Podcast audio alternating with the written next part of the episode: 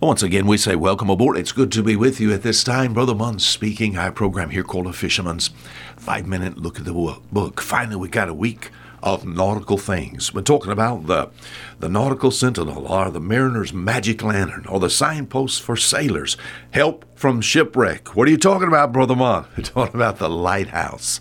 There's something about a lighthouse that can remind us of the work of Jesus Christ. John chapter 1, verse 9. Uh, the context had to do with verse uh, 6 and 7. It says, The man sent from God whose name was John. It says, The same came for a witness to bear witness of the light, that all men through him might believe. He was not that light, but was sent to bear witness of that light. That was the true light. That speaks of Jesus. What was he? The true light, which lighteth every man that cometh into the world. Every man that's ever been born has experienced light. You said what? Revealed truth has been given to him. He has taken and had to face truth. And my friend, in facing truth, oh, if truth is accepted, it brings life. We think about life, we think about the way to heaven. So Jesus Christ, because he's described as being light, then he can be the way, the truth, and the life. Our Savior. We could well say uh, we could picture him as one of the most beautiful of lighthouses that ever could be built. And thinking about lighthouses, and the, once again, in the book of John, chapter 1, verse 9, let me read our verse again. That was the true light. Jesus was the true light. If that's, my friend, if that's a true statement, and it is, a lot of lights in the world, a lot of religious lights, people looking at those lights, people trusting those lights. But Jesus is the true light which lighteth every man that cometh into the world. We think about lighthouses. Let me just give you some things about, let me give you four things about lighthouses this week. I found, first, first of all, lighthouses were actually engineering wonders of the world. What are you talking about? At one time in history, lighthouses was the standard in arch- architectural structure because most of them stood as impossible engineering feats.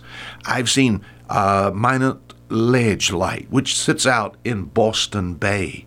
You know, you look at that, that's impossible to build that out in the middle of the bay. It sits on a ledge, it sits on a rock. How was it built? You know, it's just almost an engineering feat uh, just to think about uh, the tremendous hours many, many years ago, as much as 100, 150 years ago, and the weeks and the months and the years of time and the tools that these men had to work with. People would laugh today, and the stress and the danger that was always there. Many men lost their lives, but always standing amidst the difficulties would be the mariner's signpost. And for that day and time, almost an engineering impossibility some of the lighthouses we see today, it's almost impossible to build them back then.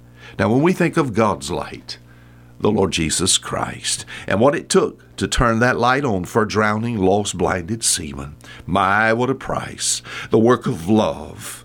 God gave His only Son for the building of a spiritual structure to provide light and hope from the storms of life. And to turn on that light, it took the supreme sacrifice, the death of God's Son the cross stands between man and heaven, and somehow I don't understand it, but the preaching of that cross brings light to darkened sinners.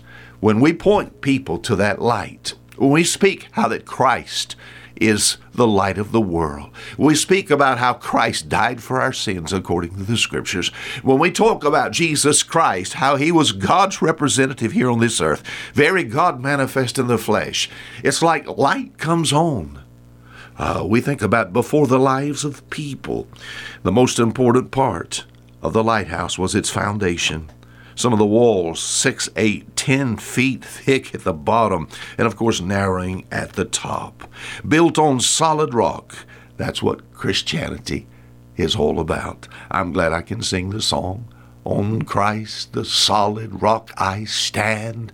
All other ground is sinking sand. I'm glad he was the true light, which lighteth every man that cometh into the world. Once again, all kind of de- denominational lights out there, all types of religious lights, religions of the world, my friend. Some of these religions are very beautiful, by the way, but they're not the light. Jesus, it says of him, that was the true light, which lighteth every man that cometh into the world.